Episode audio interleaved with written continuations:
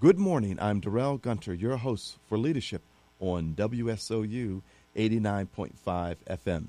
Today, we're very pleased to have back in our studio Judge Nelson Johnson, who is the author of Boardwalk Empire and the North Side. Judge Johnson, welcome back to the program. Thank you. Delighted to be here. You know, I really enjoyed our conversation uh, last week, and something really hit me as uh, I was uh, thinking about uh, some of the answers to the questions. And one was the transfer of power, uh, and that's a, a, challenge in Atlantic City. Um, you would think that transferring power between uh, one administration and another administration, that everyone has the overall goal and objective to make uh, the, the, city a great city, you think that, that that would be smooth. What has been the issues about transfer of power, in your opinion? See, Atlantic City was uh, controlled by a unique sort of social compact for more than three generations, and, and, and I'll try to articulate it this way. Old Atlantic City relied upon the quote season, close quote, which could last as short as 10 weeks, and if they were lucky, could last 14 or 15 weeks. Good weather from somewhere around you know, the middle of May to somewhere around the middle of September. Uh, and if you were lucky, the seasons had a little bit broader shoulders. But once the season ended, that was pretty much it until the next season. And so, in order to keep the visitors happy, uh, you had to give them what they wanted. Uh, and in doing the research for my first book, one of the things that impressed me was the, you know, the, the wide open corruption of the town uh, in terms of illegal sale of alcohol and gambling and brothels. And I recall pursuing this issue with an old timer, gentleman by the name of Murray Fredericks, uh, and I quote him in the very beginning of the book. Uh, when I was pressing him for why was this town so corrupt, his response to me was, Nelson, you got to remember, if the people who came to town had wanted Bible readings, we'd have given them that. But nobody ever asked for Bible readings. They wanted booze, broads, and gambling, so that's what we gave them. Now, a successful re- resort permits the visitors to dictate the taste.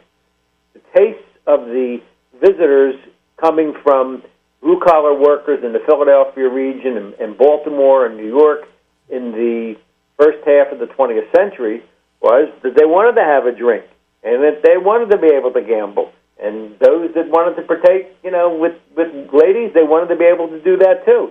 So Atlantic City saw that, and they said, "Hey, here's our opportunity to, to, to be the place that people want to come back to." But to do that, you had to bend the law. To do that, you had to not enforce certain laws.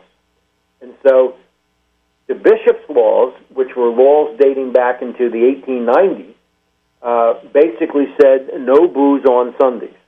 And Atlantic City's response to that was, What do you mean no booze on Sundays? That's our busiest day of the week. So Atlantic City began violating the law one day a week, very religiously, you know, for about 30 years, and then along comes prohibition, and and the, the leap from violating the law one day a week to seven days a week, you know, intellectually, morally, legally, it's, it's no big deal because you're already doing it. So you, so instead of you know break the law one day a week, they break it seven days a week. But having said all that, the politicians, the hoteliers, and the racketeers needed to form an alliance in order to assure that the visitor was kept happy, in order to ensure that the season was profitable. And the com- combination, the triangle, the the organization that came out of it sort of sort of worked like this. The racketeer was told, "You can do whatever you want to make a buck, but you're kicking back a portion of it to us." Meaning the political organization. And the political organization said to the racketeer and said to the hotels, We're going to do everything we can to make you successful. Now, hotels, you're going to be benefiting from these people that are coming here, and you're going to be benefiting from the fact that we're not going to interfere with you. And we ask one thing in return from you everybody needs to be registered to vote. And that includes your seasonal workers who may go back home to Philadelphia or Baltimore they need to be registered to vote too, because when election day comes, we'll give them a train ticket to come to town and vote, and we'll give them a meal and we'll give them a few bucks, but we need their vote. So Atlantic City worked under those conditions where you had an organization, and, and it was a very well organized organization that you know turned out huge margins in elections and made them the darling of the Republican Party throughout the state. So first you had Louis Commodore Kuehnle, then you had Nucky Johnson, then you had Hap Farley, but all three of them were very respected Republican politicians because they were able to crank out big votes. Nobody nobody bothered to look at the fact that a lot of those votes were illegal, but they were able to crank them out. Uh, in the 70s, when that organization collapsed, and it was a whole combination of things because the town itself was collapsing, but when that political organization collapsed, it left behind a serious power vacuum, which has never really been filled, and the town never really has developed the traditions of democratic, with a small d, democratic government. And so what we have is pretty much a free for all. We're having this constant brawl where everybody thinks, I'm going to be the next boss. And what happens is, in that pursuit of being the next boss, some of them break the law, and some of them wind up in jail. So not a, not a pretty picture in terms of contemporary local government in Atlantic City. Right, right. And with that, um, the lack of transfer of power, I guess you get you get the lack of uh, consistent leadership in, in, in, regards to a master vision, if you will. There is no consistency. There is no consistency at all. It's very sad. But you know, correct. I, you know, I can recall back when I was uh, at Atlantic City High School, and I graduated in 1977. And I remember during one of the events that we were at as a team, we went to Convention Hall. They had this master vision for the new high school. And that new high school actually had taken them, I think, more than 20 years to, to build. And you have to and you just ask yourself, why would it take so long uh, to to do a project as important as as a high school? You wonder. I I, I know just what you're saying. I, I saw it too and couldn't figure it out. Yeah. So, um, I, you know, I've because my mother's there. I've always taken a, a, a very big interest in Atlantic City, and actually. Uh, this whole series came about uh, because I was visiting my mother for her birthday back in August, and Pastor Days of Second Baptist Church he was addressing the congregation in regards to this code of silence that is uh, on the street where people would see or witness crime, but they wouldn't say anything yeah. uh, for a variety of reasons. And uh, that prompted me to say, you know, if one thing I can do, I can put a highlight, uh, a spotlight on the issues and the challenges, but also the opportunities that Atlantic City has because uh, Atlantic City has a beach, it has a boardwalk. Um, it also has pretty good weather, even though the winters can can sometimes be tough if Mother Nature decides to blow in with a storm. But it seems to me that they have a great opportunity uh, to really capture uh, a, a, good part of the travel and leisure entertainment marketplace. Uh, there's no question about that. When you, when you just look at where it's located, uh, that alone creates the opportunity. Uh, you know, Atlantic City does have a heck of a lot of competition from new venues. Yes, yes. That have have gambling now that didn't have gambling 15 years ago. Uh, so it's going to have to diversify. It's going to have to it's going to have to reinvent itself. But Atlantic City's done that a lot of times. You know, since 1854, it has reinvented itself, uh, and I'm hopeful that it can. Mm-hmm. Mm-hmm. You know, one one of the aspects that your book points out in the North Side, it really talks about the level of service that the African com- African American community provided the visitors to Atlantic City. Um, but I don't think that that quality of service is at that at that same level that it was back in the uh, uh, the early days of Atlantic City. Well, everything's relative, and what and what I mean by that is, you know, as our society has grown and become more affluent, and as the you know quality of construction of hotels and homes and cars has changed. Uh, people's expectations have changed, and I agree with you. There are there are situations where sometimes a visitor will come to town and their expectations are a lot higher than what's being provided to them. Uh, I think across the board, the hoteliers in Atlantic City understand the need for good service, and I think they're very sensitive to the need. Uh, but are they consistent? I can't tell you that. I mean, I, you know, I tend to think they may not be as consistent as we would like to see them, as they are in other resorts. But I'm not going to condemn them uh, because I do know that they think about it and work at it all the time, and they work at it very hard. Uh, but it's tough. It's a tough business because again, this is these are dollars that become more precious as the economy continues to be a problem, and so people, you know, when they want to take a trip, they want to they, they have high expectations that when they get there, they're going to get treated first rate, and when they're disappointed, then you run the risk they never come back. Mm. So yes, service is terribly important, um, but I'm not going to second guess how they do it because they, they are they are having a hard time uh, all the way around in, ter- in terms of you know the finances of a hotel right now. Our, Atlantic City is is hurting, as are a lot of other resorts in the nation. Right, right, right. And um, what is your, your view in regards to the crime in Atlantic City? Do, do you think that it's it's um, it's not as bad as other large towns, considering the number of visitors that uh, come to Atlantic City? The answer to that is, I think you're right. And let, and let me let me make this observation because I say this, I, I get I get a good chance to speak frequently to college students, uh, some of whom are, are you know, by my standards and your standards, real young guys and gals who, you know, all they know is what they see in front of them. Uh, and, and what they have seen during their short adult lives is all across America, cities that are in bad shape, cities that are violent, cities that are dirty, cities that, you know, aren't lit up at night, cities where there's very limited job opportunities, and they look at this and they say, This is what American cities are. And what I always say to them is the American city, and I include Atlantic City as well, the American city did not fail, it was abandoned. People left. People decided that they were going to pick up and go elsewhere. Mm. Per- perfectly healthy community were destroyed simply by people leaving.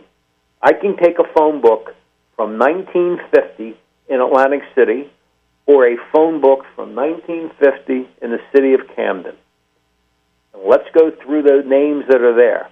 And then let's take a phone book for the Shore Road communities of Absecon, Northfield, Linwood, Somers Point, and let's look at some of the names and you'll find the same family names that were in Atlantic City 50, 60 years ago. They now live on Shore Road in Atlantic County. Mm. You can you can go to Cherry Hill and you can find the same business names, the same family names that were in Camden 50, 60 years ago. They're now in Cherry Hill. Very interesting. But, but did Camden fail? No, Camden didn't fail. It, it, it, it the, the critical mass of the economy got up and left. That's what happened. And, and, and the same thing happened to Atlantic City. The critical mass of the local economy decided we're leaving. Now, it's, it's a very complicated subject, and, and, and people a lot smarter than me have, have written on it. Uh-huh. But it has to do with the automobile, it has to do with highways, it has to do with everybody wanting their green backyard, and on and on and on. But there are consequences that flow from that. And we as a nation have really got to look at, you know, how are we going to deal with this? Because now I'm going to give you, um, you're going to get a lot more than you want on this one, but but it's, it's, my, it's one of my pet subjects. No, no, please, please. Are you aware? Are you aware that in this nation's history, and you can take it from every census that was required under the Constitution uh, in in 1790, uh, right on up to the last census, you will find that the number of patents, the number of new ideas, the number of authors and writers and artists and dancers and performers, the number of those people and, and, and, contributors to our society in a big way on a per capita basis is far greater coming out of cities even today, far greater coming out of cities than coming out of the suburbs. Cities are places where people create because there's a critical mass of minds to exchange things with one another. And I have no doubt that Atlantic City still remains a creative place because I come into contact with some of those people. And I'm sure Camden is hurting as it is. There are still creative people there too. But the more healthy cities are far more creative. My point I'm trying to make is cities are a tremendous asset. I mean, you're you're, you're at Seton Hall now. Yes. You, do you have an appreciation for what a grand city Newark once was? Oh yes, very much so. Thank you. Okay, cause I see. I, I'm, I'm working on a project now that has has required me to get to Newark, and and and I love Newark's library. It's it's the best library in the state. It, it has fallen on hard times because of the local finances, uh, but it's still a treasure trove for any any any researcher, any geek like me. Right. Uh, Right. and when you walk around that town, you can see the skeleton. Yes. or You can see the carcass of what was once a magnificent city. Now, Yes. did did Newark fail? No, Newark didn't fail. People got up and left. That's what happened. Now, there's people. The people that left will give you all sorts of explanations for why they left, but the end result is hate to use this term too uh, because it's, you know, it's it's a term that gets thrown around in politics a lot. But some people might look at the situation and say, ah, at the first hint of a challenge, they cut and run. Yep. And, and so, you know, we as a nation have to at some point come to grips with that. I don't know if we will. I'm not. I'm not. I'm not sure that we will. Uh, I think the people will do it on their own. Uh, I mean, I, I see glimmers of hope in lots of cities that I visit where you can see neighborhoods are being rebuilt slowly but surely. I mean, there are sec- my daughter lives in Philadelphia. There are sections of Philadelphia that 30 years ago they were terrible. Now they're hustling and they're vibrant, and it had nothing to do with city government. It had to do with young people decided, hey, you know, this looks like a pretty good place. Let's make this place work. And so, you know, I, I see I see glimmers of that in Newark as well. I think you do too. Absolutely. Matter of fact, um, one of my projects, I'm going to launch a technology company in Newark. Are you really? Yes. Yes. Very good. because I feel that uh, Newark has all of the necessary infrastructure to conduct business. Um, it has the people, it has the universities there, and you're right. Creating this this this ecosystem of knowledge will allow ideas to percolate to the top. Right. And, and those ideas, and a lot of people don't know this, and now I get on one of my topics because I work in scientific publishing, is that the United States has lost its lead in uh, patents and trademarks. It has. It has to China, India, Japan, and they're really putting their money in investments into these areas, and that's why these new ideas are coming out of uh, uh, uh, China as well as India. So, but it's not that we can't uh, get our what I, what I like to say get our mojo back. We can, but it's going to take a concerted effort to really pull our resources together. Matter of fact, I was watching a program just the other day where uh, Stanford University is planning to set up in in New York City a campus because they want to take advantage of the great minds that are on the East Coast. Oh, look, lo- Lower Manhattan, I can't give you the. I, I want to say it's Lower Sixth Avenue, but I'm probably wrong. It had this its own little Silicon Valley going on there. Yes, yes, yes, it did. The ci- ci- Cities are an asset. We need to revive them, and you know, it's, ha- it's, it's right now it's happening too much on its own, and maybe that's better. I'm not sure, but there's not a, not enough help coming from our leaders to redirect our energies to, to the wonderful assets that cities are for us. That's right. Well, you know, what's interesting is that uh, the state of New Jersey has a lot of great programs that they need to promote better. Like one program that I'm looking at for my business is whereas if you can demonstrate to them that you've raised whether it's 250,000, 500,000 or a million dollars and you can put your IP up as collateral, they will give you matching funds. That's good. I'm happy to hear that. You know, so the question is, you know, what what can what can happen in Atlantic City? What type of programs uh, can they do in Atlantic City to really draw that type of industry and that type of innovation uh, to help Atlantic City rebuild itself? Because I tell you, uh, a- again, I hate to go on Atlantic Avenue, but uh, Atlantic Avenue can be a really grand place that would not take away from the boardwalk, would not take away from the casinos. I don't disagree with you. I, uh, I've heard all good things about the gentleman who was the new executive director of the CRDA, Yes. and I and I believe, and this has been my experience in life, and, and you're you're old enough to appreciate what I'm about to say. Usually, the reputation that precedes a person is accurate. Not always, but usually. Yeah. And, and, and so I'm hoping that his that you know that his reputation is is the real deal, and I'm hoping that he's going to be the leader that the community needs. And if that's the case, I believe he will find a fair number of people that will be willing to work with him uh, if he shows them the vision, because uh, that's that's all Atlantic City and, that's all a lot of cities in this nation are lacking right now is vision and leadership. Yes, yes, yes, yes. You know, it's interesting. Uh, one of my recent assignments, uh, I, I, I, was there for a particular short period of time, but I had accomplished quite a bit. And one of the things I said to my team members at the time, uh, upon my leaving, I said, I just want you to know one thing: that each and every one of you have have great skills. You will notice of all the things that we accomplished over the last six months, that I did it with everyone who was here. We didn't hire anyone from the outside. And then one of the but one of the people said to me, "Yeah, Darrell, but we had you." And I said, "Well, I do thank you. I do appreciate that." I said, "But just because I'm leaving doesn't mean that you have to stop doing those things that you learned." I agree.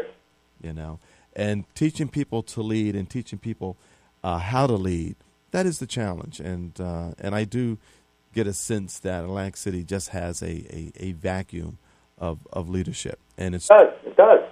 Your your your analysis is right on. So there, there, there is an opportunity there, but you know, it, it starts with uh, one. It starts with a plan, and it starts with implementing the plan and having the funds to, to back it. And now with this new fund that the CRDA has and the new leadership, I have high expectations for Atlantic City. Well, I'm doing my best to keep my expectations under control. I've been disappointed too much in the past. Yes, yeah. and and and I and I guess sitting from your, your bench, and I and I appreciate if you if you can't discuss that at all because of you know you you are a judge. Um, what is your view from the bench? Are you seeing things get better? Are you seeing things stay the same? Or the Darrell, the economy is playing out in the courthouse. yeah, we have three divisions. We have the family division, which I view as sort of the Marine Corps of the judiciary because they really have tough duty.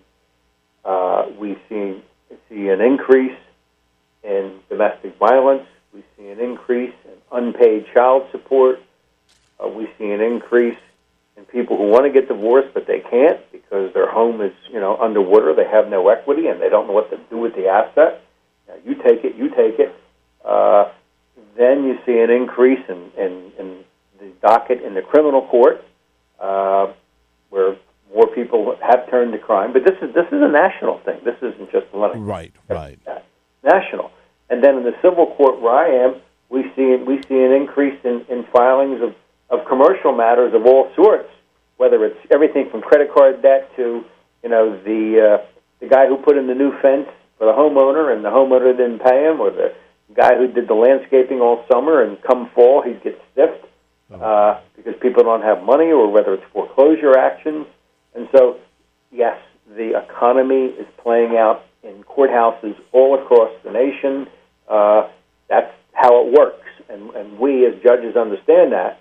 Uh, and some of the stories we see and hear are very sad. I mean, they're very sad because I mean, what do you? What, there are people who can't can't pay their debts, and they'll and they'll and they will very you know uh, un, unreluctantly show you their pay stubs and what has happened to them over the past 18 months. And when somebody's salary gets reduced by 40 percent, you know how, how do how do they continue to live at the same standard they were living? They can't. Now, obviously, they've got to make adjustments, right. but, but they're being told, well, you know that 60 percent of your former income. That's all you can expect in the foreseeable future. Uh, you know, if you don't like that, then you can go look for a job someplace else. Uh, and it's tough. It's a, it's, a, it's, it's a tough economy right now, and a lot of people are suffering. Uh, and it has me concerned as to where we're going as a society, because too many people are falling into poverty. That is true. That is true. There's a um, a documentary that won Academy Award called The Inside Job. I'm, I'm very familiar with it. Yes, and uh, just watching it, I've watched it twice now. I've watched it twice also. I got to watch it again because I, I, I'm taking notes just to just just to understand the, the state of mind, the mentality when you when you when it starts off with the uh, the case study in, in Iceland, you you just go, what were these what were these people thinking, you know, in regards to how they're going to, to finance this debt. I, I, I, I, tell I tell students that I speak to at colleges and whatnot, history doesn't march in a straight line; it marches in a circle. And we made these same mistakes back in the 20s and the 30s, and now the grandchildren of the people that made those mistakes made them all over again. Uh, and we're living with the consequences.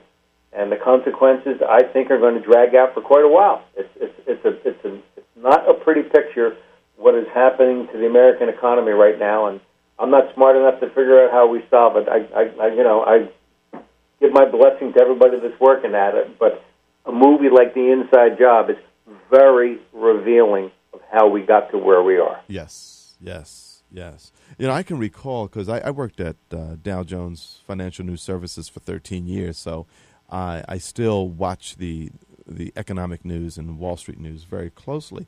But over the years, uh, from 2003 and up, I, I said, wait a minute, this housing market just cannot continue to to grow as it was growing. I and, the same thing. I, I said, this is crazy what's happening and interesting, Forbes. There was a gentleman at Forbes. I can't remember his name, but he was talking about the bubble bursting back in 2004. Yeah.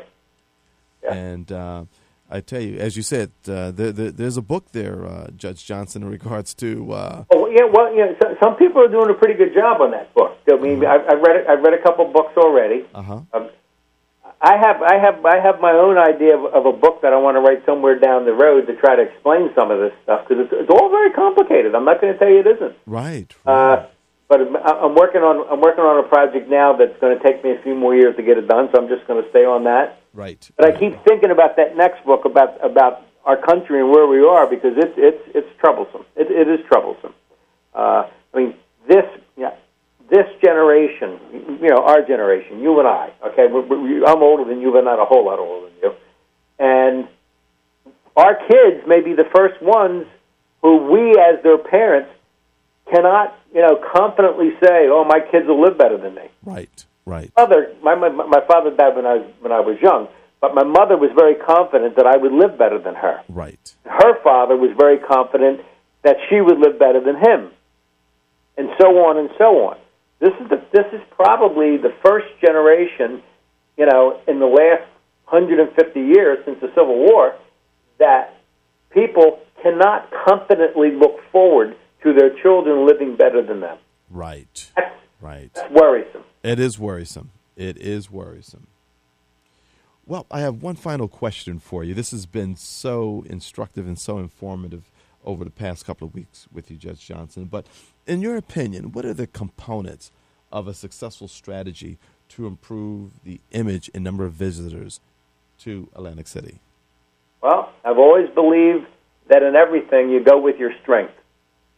And probably the number one strength that Atlantic City has is its ability to stage events that will draw people from the Northeast region. Uh, whether it's a basketball tournament, uh, whether it's you know concerts, whether it's you know shows and productions. Uh, Atlantic City's Boardwalk Hall uh, for the past five to six out of the last seven years uh, on a on a dollar per seat basis for for arenas of its size has been number one in the country. So that tells me that they need to do more of the same in terms of events, because through events they can diversify their audience. They can diversify the people that come there because gamblers have lots of places to go now. But events are something special. And if you have, and, and each event can draw a, a different audience. And if they come to town and have a good time, they might be willing to come back a second or a third time without an event, simply because, hey, I like that particular restaurant. Hey, that hotel I stayed in was pretty nice. hey, walking on the boardwalk is nicer than I thought it would be. That's a pretty damn big boardwalk. It is, it is the biggest boardwalk in the nation. Uh, and so, you know, Atlantic City has to reach out to the world by staging events that'll fit into the niche of various people's tastes and, and make them loyal visitors of Atlantic City, even if they only visit once a year. Uh, because that's, you know, it takes, takes a lot of little pieces to build a puzzle. And Atlantic City's success, I think, the future is held by staging events that will attract people. Excellent, excellent. Well, Judge Johnson, we are unfortunately we are out of time, and I really want to thank you for spending the last two weeks with us on on our program. Well, it's been my pleasure, and I, I hope you and I meet and, and again and, and have a good chance to talk more. I enjoyed it. Well, I tell you, the next time that I come down to Atlantic City to uh, visit with my mother, I will check with you, see if your schedule permits, and I'll gladly uh, come meet you and have a cup of coffee with you because I really look forward to meeting you in person. We're going we're to do that for sure. I'm, okay. I'm really counting on that happening. Excellent, excellent. Well, ladies and gentlemen, we're here with Judge Nelson Johnson, the author of Boardwalk Empire and the North Side and he has shared with us over the last two weeks his views on Atlantic City and his writings of Boardwalk Empire and the North Side. This is Darrell Gunter, your host for Leadership on WSOU 89.5 FM and streaming on the net at WSOU.net. Remember, leadership begins with you. Have a great weekend.